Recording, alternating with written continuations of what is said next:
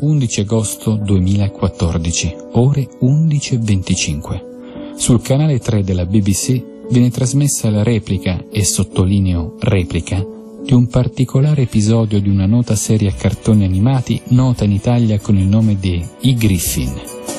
Peter, il simpatico protagonista, chiede a Dio un mondo di persone come l'attore Robin Williams. Dio gli scaglia contro un fulmine, donandogli il potere di trasformare ogni persona che tocca in Robin Williams. Alla fine ne crea talmente tanti che decide di suicidarsi gettandosi in un dirupo. Alle ore 11.50 lo stesso canale annuncia la morte del vero Robin Williams. Un portavoce della BBC asserisce essersi trattato di una misteriosa coincidenza. The actor has died from apparent suicide. That is all the information that we're getting at the moment. Ebbene, ho analizzato quanto accaduto nel dettaglio e mi sono accorto che di coincidenze ce ne sono ben più di una.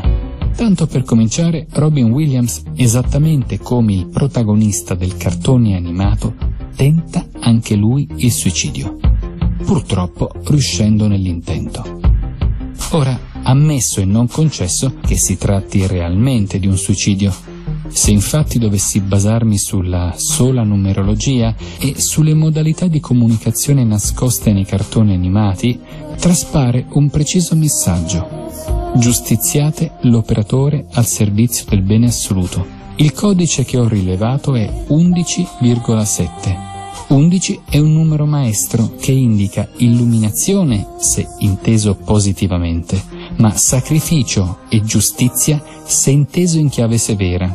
In estrema sintesi, il 7 invece è un numero sacro, indica persona illuminata dal bene e ispirato dalla matrice divina, e quel numero torna durante la ricorrenza di eventi pilotati dal bene. Ebbene, 11 e 7, ossia giustiziare, operatore del bene, si ottengono in modo ripetutamente eccessivo in ogni elemento di quanto avvenuto, in merito al decesso di Robin Williams. Analizziamo in primo luogo l'orario di messa in onda dell'episodio di Griffin dove il protagonista tenta il suicidio, ore 11.25. 11 è il numero maestro, applichiamo la numerologia al 25, 2 più 5 uguale 7 il numero sacro. Vediamo adesso l'orario in cui è stata annunciata la morte di Robin Williams per suicidio, ore 11.50.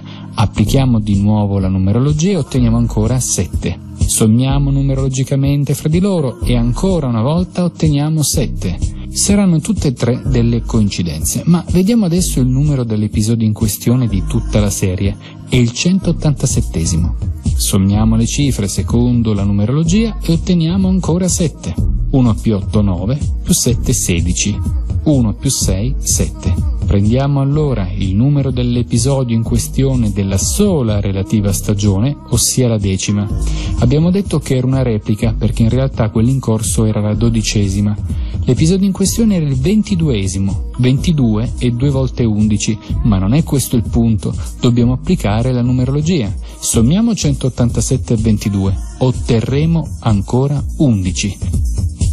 La serie inoltre inizia il 25 settembre del 2011, facciamo una somma numerologica, settembre corrisponde al numero 9, 9 più 25 otteniamo ancora 7 ed è finita il 20 maggio, 20 maggio 7.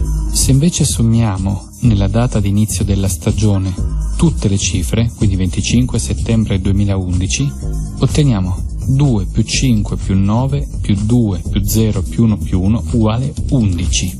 La sequenza, come avete visto, è sempre 11 e 7, ossia giustiziare operatore del bene assoluto.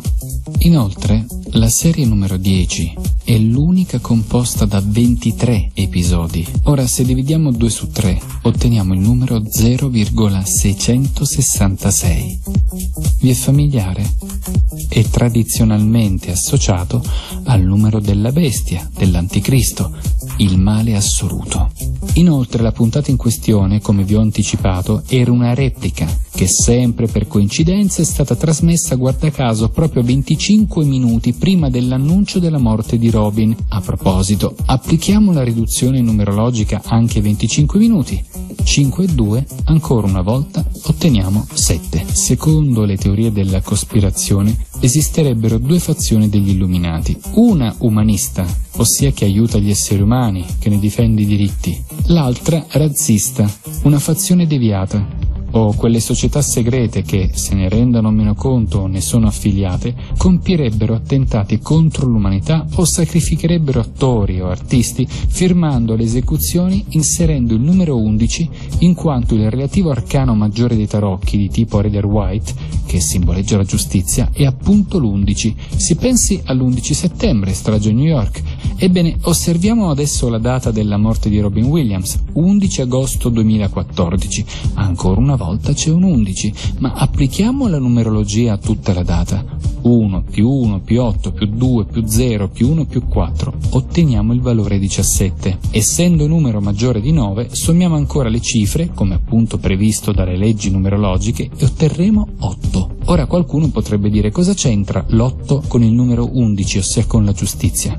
Indovinate nei tarocchi marsigliesi l'8 a cosa corrisponde? È esatto, ancora una volta alla giustizia. Sono tutte coincidenze, certo e questa è solo una fiaba, ma il messaggio giustiziare l'operatore al servizio del bene assoluto, codificato dall'11 e dal 7, si ripete costantemente. Ma vi potrebbe essere anche un'altra spiegazione. La fazione umanista degli Illuminati, ossia quelli, come vi ho anticipato, che sono dalla parte dell'umanità e che sarebbero infiltrati nel mondo dello spettacolo all'insaputa dello stesso cast, dei registi o di altri cantanti, potrebbero indicare eventi che stanno per accadere in quanto pianificati dalla fazione deviata e razzista degli Illuminati stessi.